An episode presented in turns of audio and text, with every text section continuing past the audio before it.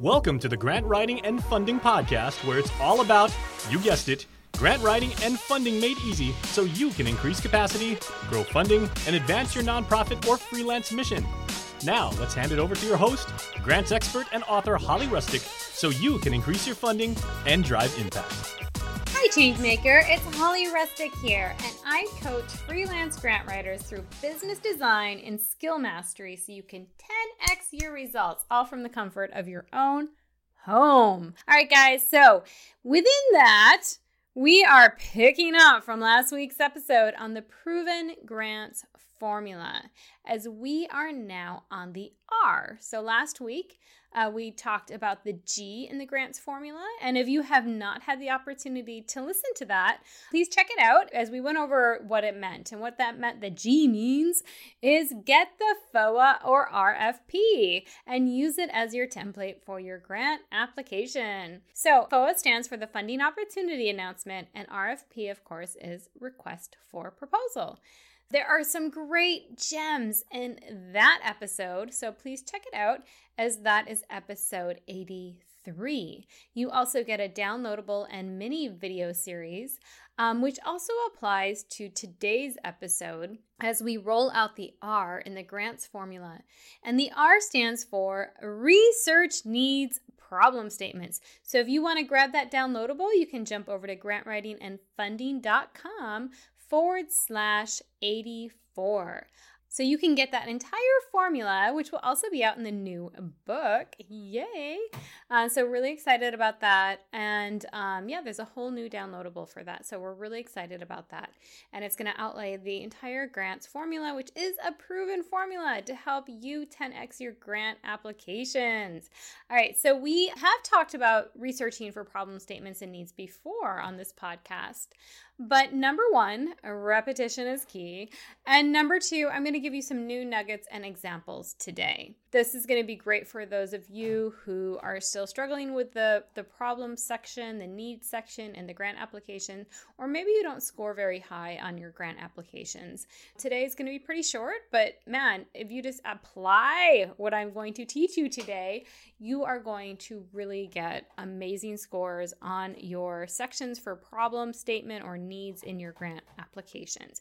And it's going to help you even score higher on your entire grant, especially the narrative portion, because your problem statement and your needs and just doing the research is going to help you guide your projects, guide the development of your project. So it's really good. But before we get into today's episode, I'd like to give a shout out for one person who left a review on iTunes. So super excited. On iTunes, we love getting our reviews, and on any of the podcast listener players that you may listen to, it's great to get those reviews. So thank you so much. So this one uh, was on uh, Apple Podcasts in the U S from Dorothea. She titles it Upbeat and Informative. Love hearing Holly discuss such a daunting topic. The way she delivers her info and makes it much easier to approach the steps towards grant writing. I'm fairly new to grant writing, and I didn't realize all the available tools online. Immensely grateful for her website and podcast. So thank you so much, Dorothea. I so appreciate you listening to the podcast and leaving such an amazing review. That makes my heart so happy. If you are a listener of the podcast, I would love to see your review on iTunes or on any of the podcast players. And if I don't shout it out here, I may not see it on all of the different podcast players. So you can always just take a snapshot of it and email it over at holly at grantwritingandfunding.com so I can see your review and possibly say it over the air. So very, very fun. All right, so this is amazing. So let's get into it today. So the R, so researching needs, problem statement from the grant formula.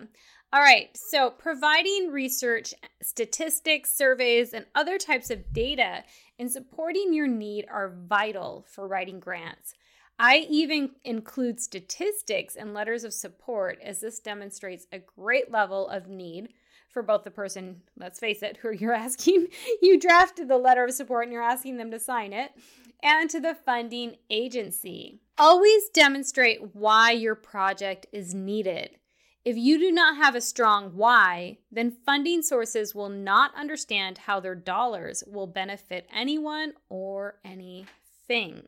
And just a little note here, you hear some little tapping in the background. My little daughter, she is, she's rolling out some slime on the table right now, so we don't want to interrupt that. Um, so anyway, she's having fun. She just had her eighth birthday, so it's been very exciting. Um, and she's playing and has a party today. So anyways, let's get back into it. So always demonstrate why your project is needed. If you don't have a strong why, like I said, then funding sources, how are you going to convince them to fund your project? But be careful. Don't just throw in verbiage into your grants or letters of support that your project is needed, because there's a lot of problems in the community, right? So, oh, we have a big need. If you just keep repeating that you have a big need without demonstrating what that need is, that's like someone trying to talk to another person that doesn't speak their language, and they just keep speaking slower and louder, thinking the other person is going to magically understand their language in that way. Mm, yeah, it doesn't really translate. There is no translation there, right? So instead of just copying and pasting that saying, oh, our project is needed, you actually need to show specifically why. This is done through research. You must get statistics and data and back it up with sources to demonstrate the need. Research demonstrates that you did not pull your statements out of the sky, and it also shows, so even if you said, because, you know, there's a huge need in our community because seventy-five percent of the teenage youth have some sort of misdemeanor, right? So, I mean, that would be huge.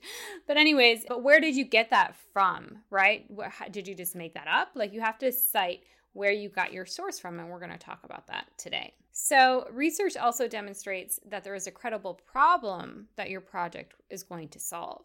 So if there is no need for your project, then why fund it, right? So let's look at some examples of problem statements. So example one. It maybe somebody just puts, there is a high number of teenage pregnancy in New Mexico. And that might be true, but is that a sufficient problem statement? I mean, it's a good start, but it's not a measurable statement.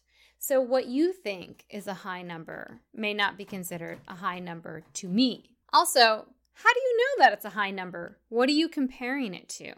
So let's go ahead and look at example two. The teenage pregnancy rate in New Mexico is the highest in the nation, with sixty-two out of one thousand teenage youth pregnant compared to the U S average of eighteen point eight. And then in parentheses, you put C D C, comma, two thousand seventeen. Do you see the difference? I provided statistics and used a comparison and also cited the source so you know where I got the statistics, and the source was C D C. Right? So that is key. So you can really see the difference. Let me just read them side by side again so you can really see what that difference is. So example one is, there's a high number of teenage pregnancy in New Mexico, or there you could say there's a high rate of teenage pregnancy in New Mexico. Example two, the teenage pregnancy rate in New Mexico is the highest in the nation, with sixty-two out of one thousand teenage youth pregnant compared to the U S average of eighteen point eight, C D C twenty seventeen. So you can see how powerful the second one is. Because even in the first one, if you're saying there's a high rate of teenage pregnancy, I'm saying, once again, what is high? Where are you getting that information from? And what is it high compared to? So if you, the second one provides all of that information, so you can really say that is a problem, right? That that's huge.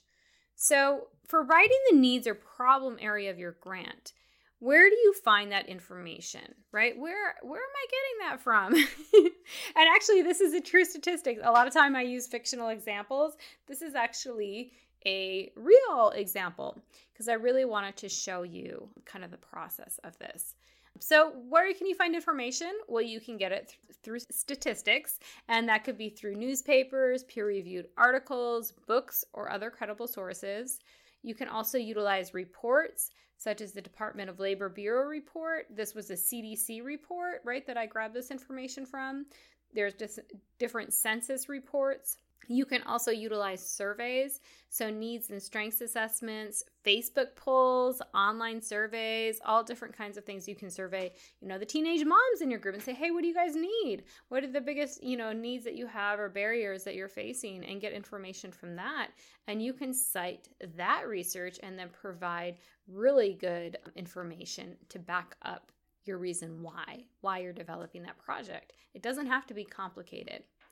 So that's testimonials. So you can get letters from your beneficiaries. So you could get letters from the teenage pregnant youth. You could also get focus group statements. So you could design a focus group and you could have like more free-flowing conversation in that and have some more case study kind of information to back it up.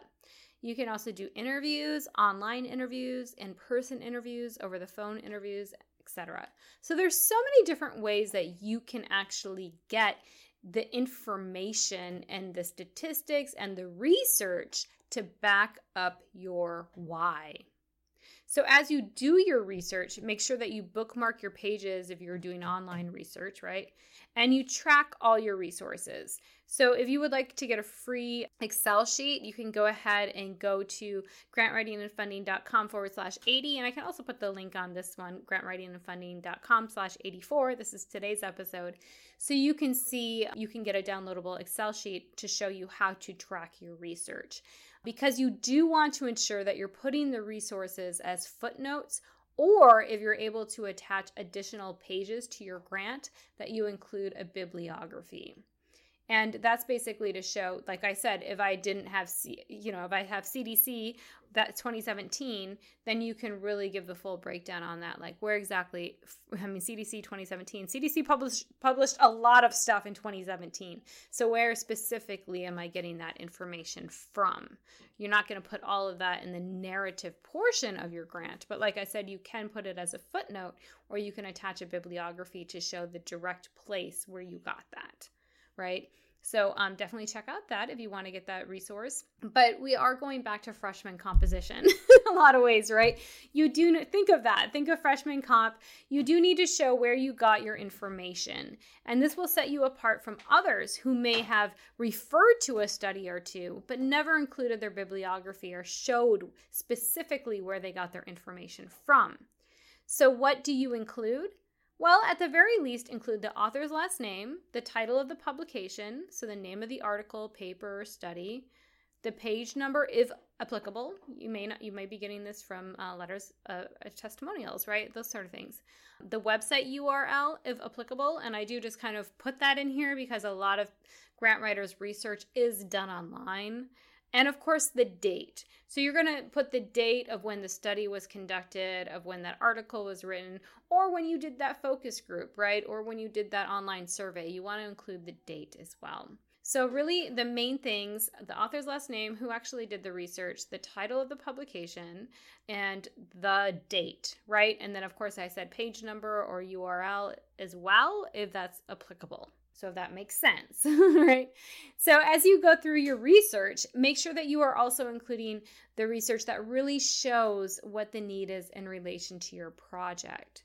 So if you are setting up transitional housing for pregnant teenagers or teenage moms or other supportive services for these teenagers, then show that your research really is about the needs for pregnant teenagers or teenage moms, right? It should really be driving forward your project. If we were in New Mexico, we have shown the overall problem statement of the sheer number of pregnant teenagers, right? The problem statement, once again, the teenage pregnancy rate in New Mexico is the highest in the nation, with sixty-two out of one thousand teenage youth pregnant compared to the youth, youth average of eighteen point eight, C D C twenty seventeen. Other research you may conduct to see if there's a gap in services for teenage mothers in New Mexico is you can look into teenage poverty, drug usage, sexual abuse, et cetera. So, you know, go kind of big and wide first and then narrow it down. And as you start doing more and more research, you're going to have some themes that start reoccurring that really show, sorry, show the strongest need. And I did this for you as an example. So I went ahead and I went online and I said, okay, let me find out why, you know, teenage pregnancy, it is the highest in New Mexico, uh, in the United States. So why is this a problem so much, and why, you know, like, like why to back it up, and how does this affect people, and, you know, what would be a good project moving forward that would meet the needs. So I started doing research, and I found several things. The overarching reoccurring themes that I found really had to do with poverty. So I found that the U S Census Bureau in twenty seventeen stated that poverty is one of the most important contributing factors to teenage pregnancy. In twenty sixteen, New Mexico had the third highest po- child poverty rate among all states. And then they said twenty-five point nine percent of children aged zero to seventeen in poverty. So right there, they were saying, okay, one of the reasons that the teenage pregnancy is so high is because research contributes that there's higher amounts of teenage pregnancy when there's higher amounts of child poverty. So this kind of really demonstrated, didn't kind of, it really did demonstrate that. And then I did some more research, and I found um, that Power to Decide in twenty eighteen, formerly known as the National Campaign to Prevent Teen and Unplanned Pregnancy, um, stated that daughters born to women in their twenties are three times less likely to become teenage moms themselves compared with daughters of teen moms. So it is a change that ripples across generations. So they were showing that there's a cyclical effect of teenage moms, then their kids will become, they have a higher propensity than to become teenage moms. So it's a cycle as well. And then I did more research. See, we just keep doing our research to keep narrowing it down more and more. And I also found once again about poverty. And um, this place was, this was an article that was written, and they published it saying, poverty and income inequality correlate closely with teen pregnancy. And as one of the poorest states in the country, and then they say in two thousand fourteen, New Mexico had both the highest poverty and the highest child poverty rate in the nation. New Mexicans seem caught in a whirlwind cycle of unprepared young people becoming parents. And that was according to the author's last name was Rich, and that was published in twenty fourteen, I believe. Okay, that's twenty fourteen. So once again, you're seeing that there's a correlation. There's, you know, the research is pointing that there's a correlation. And you can see some of this was interesting because the stats, it said, okay, in twenty sixteen, New Mexico had the third highest child poverty rates. In twenty fourteen, they had the highest poverty and highest child poverty rate.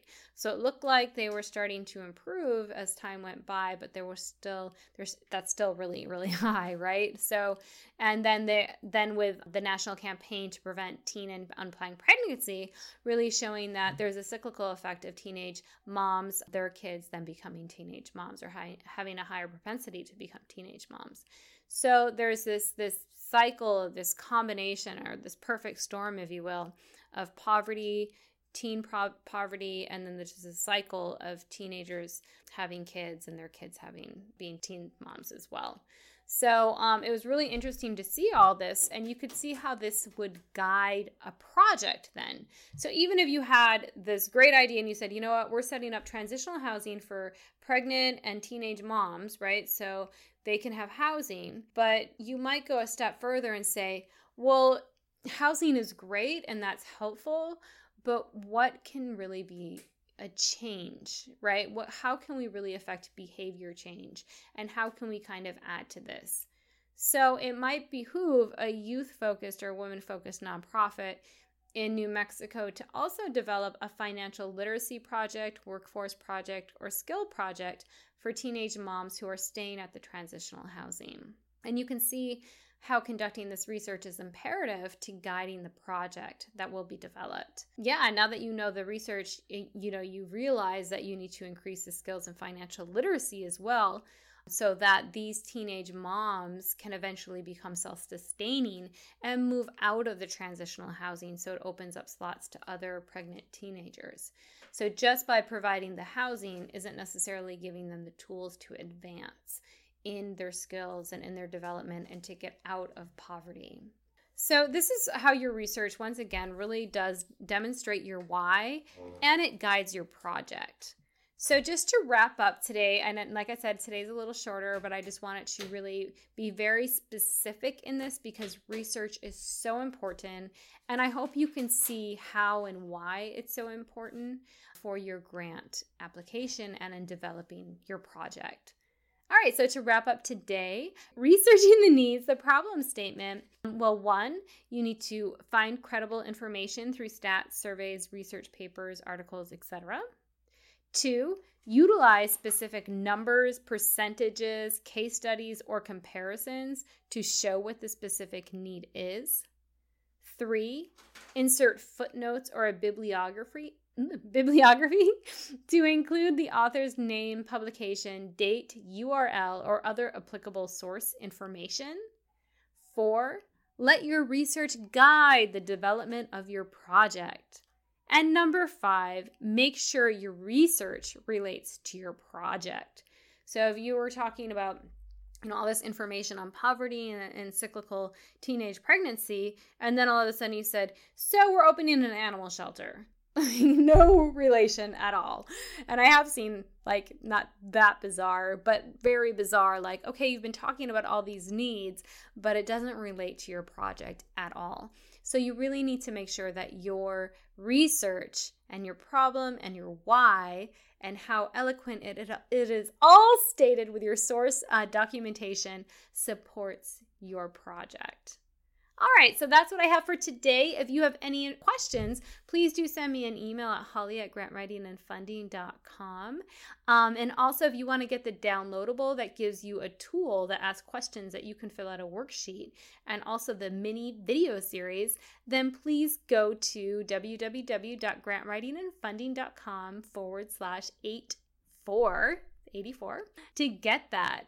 And next week, we are going to move, be moving on to the third phase in the grant formula, and that is the A, articulate your goals.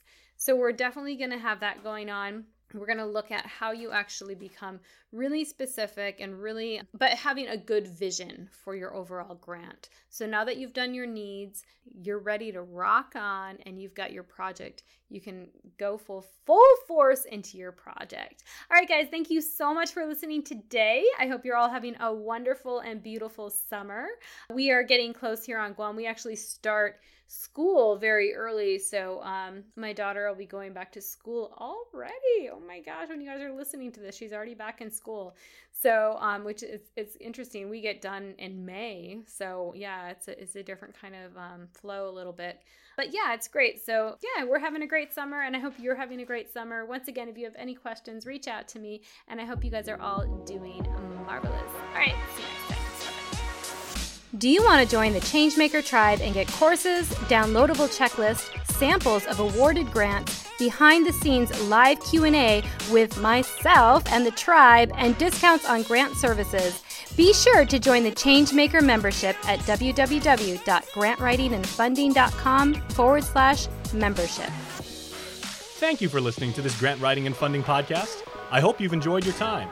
For more questions, email Holly at holly at grantwritingandfunding.com or visit www dot grantwritingandfunding dot com.